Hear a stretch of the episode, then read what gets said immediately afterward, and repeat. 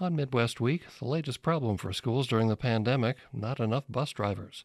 I'm Herb Trix, and my guest this week is Peter Medlin, education reporter for WNIJ Radio, also host of a podcast called The Teacher's Lounge.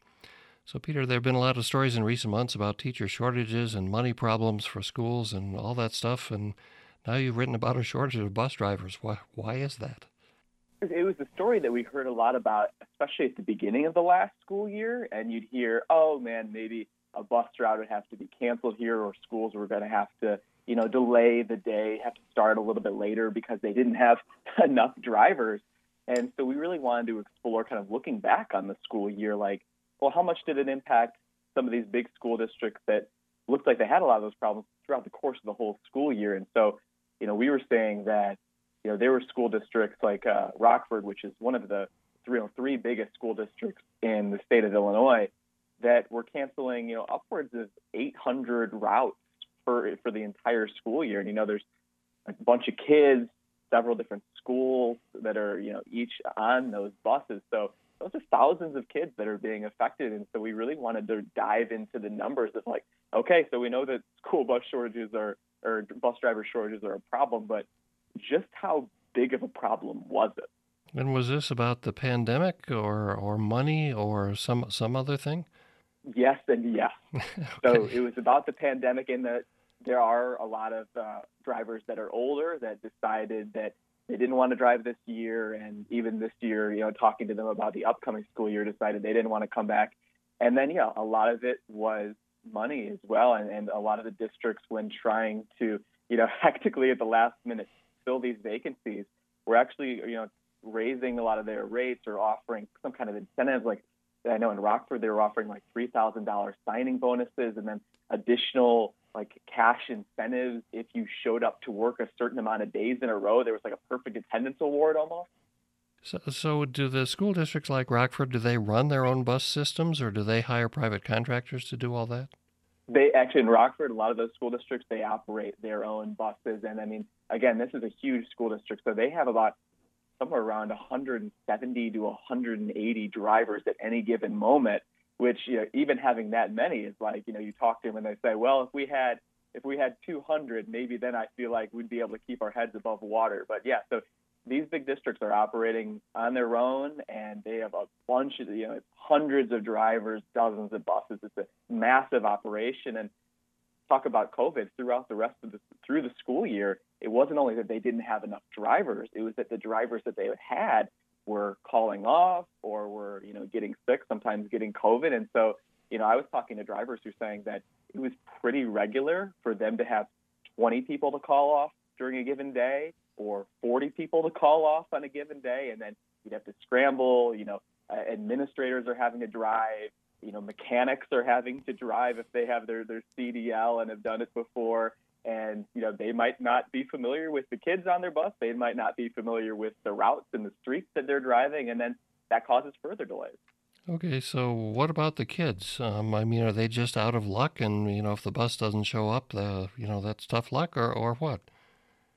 oftentimes, yeah, it depends because some districts like Rockford knew that they were going to have these problems, so they would try to schedule these uh, cancellations in advance and try to give parents notice and say, hey, you know, on this this this day, your kid might not have a ride to school, so try to figure something out. And you know, that's I guess nice to have that kind of forewarning, but if you don't have access to transportation, you're right that you're still kind of out of luck. And then on days when they'd have a lot of people call off, or maybe they would find out only a couple minutes before that they weren't going to be able to operate your kid's bus.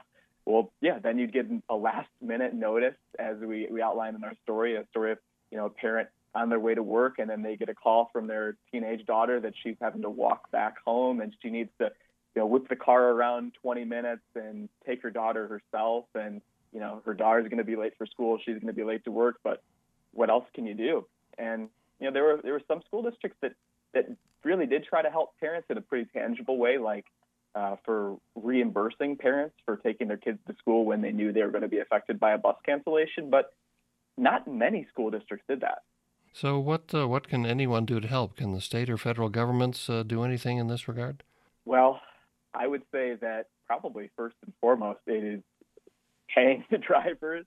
So uh, probably offering them more money. I know a lot of these drivers are making somewhere around you know fifteen dollars an hour. Obviously, we mentioned those further incentives, but yeah, I think it's, it's literally just a matter of being able to pay drivers a wage that's good enough that you know they get enough drivers signed on for for the school year. I think that in some ways it might be as simple as that. In other ways, it might be offering them, you know, making sure that they have technology like you know GPS in their bus to make sure they know where they're going. If you're a you know substitute driver, that you know you're maybe going to have to drive different routes every single day. So making sure that they have the tools available to to make that feasible.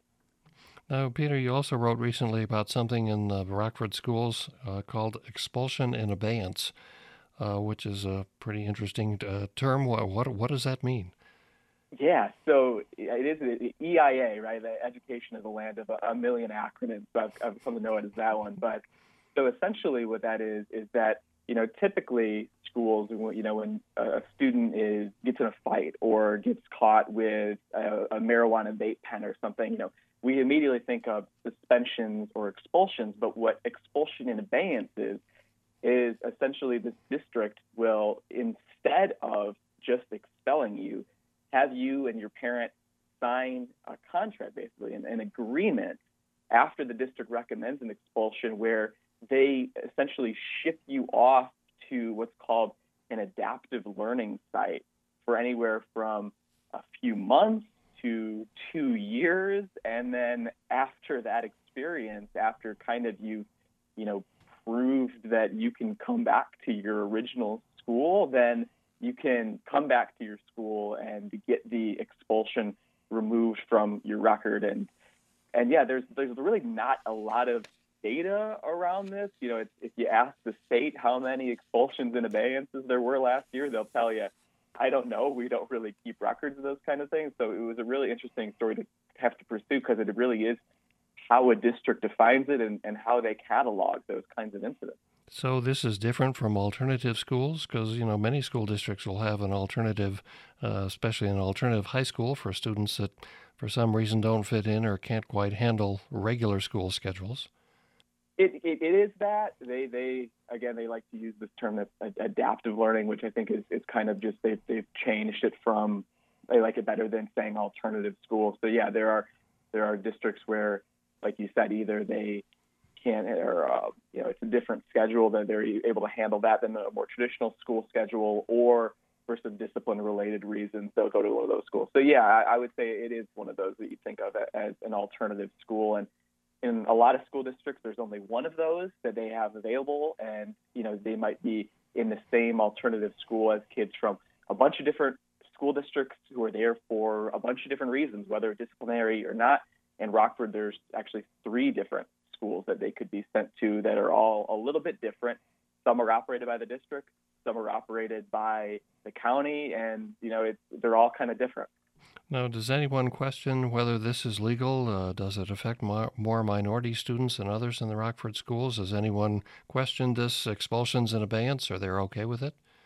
There's been plenty of questioning. I, I don't know whether or not people have questioned its legality, but definitely whether or not it's it's fair and, and absolutely when you talk about equity, talk about does it affect students of color more or not? It definitely does. I mean, if you looking at the data, I think that in Rockford there were somewhere around 450 expulsions in abeyance uh, during the last school year, and the vast majority of those uh, were with black students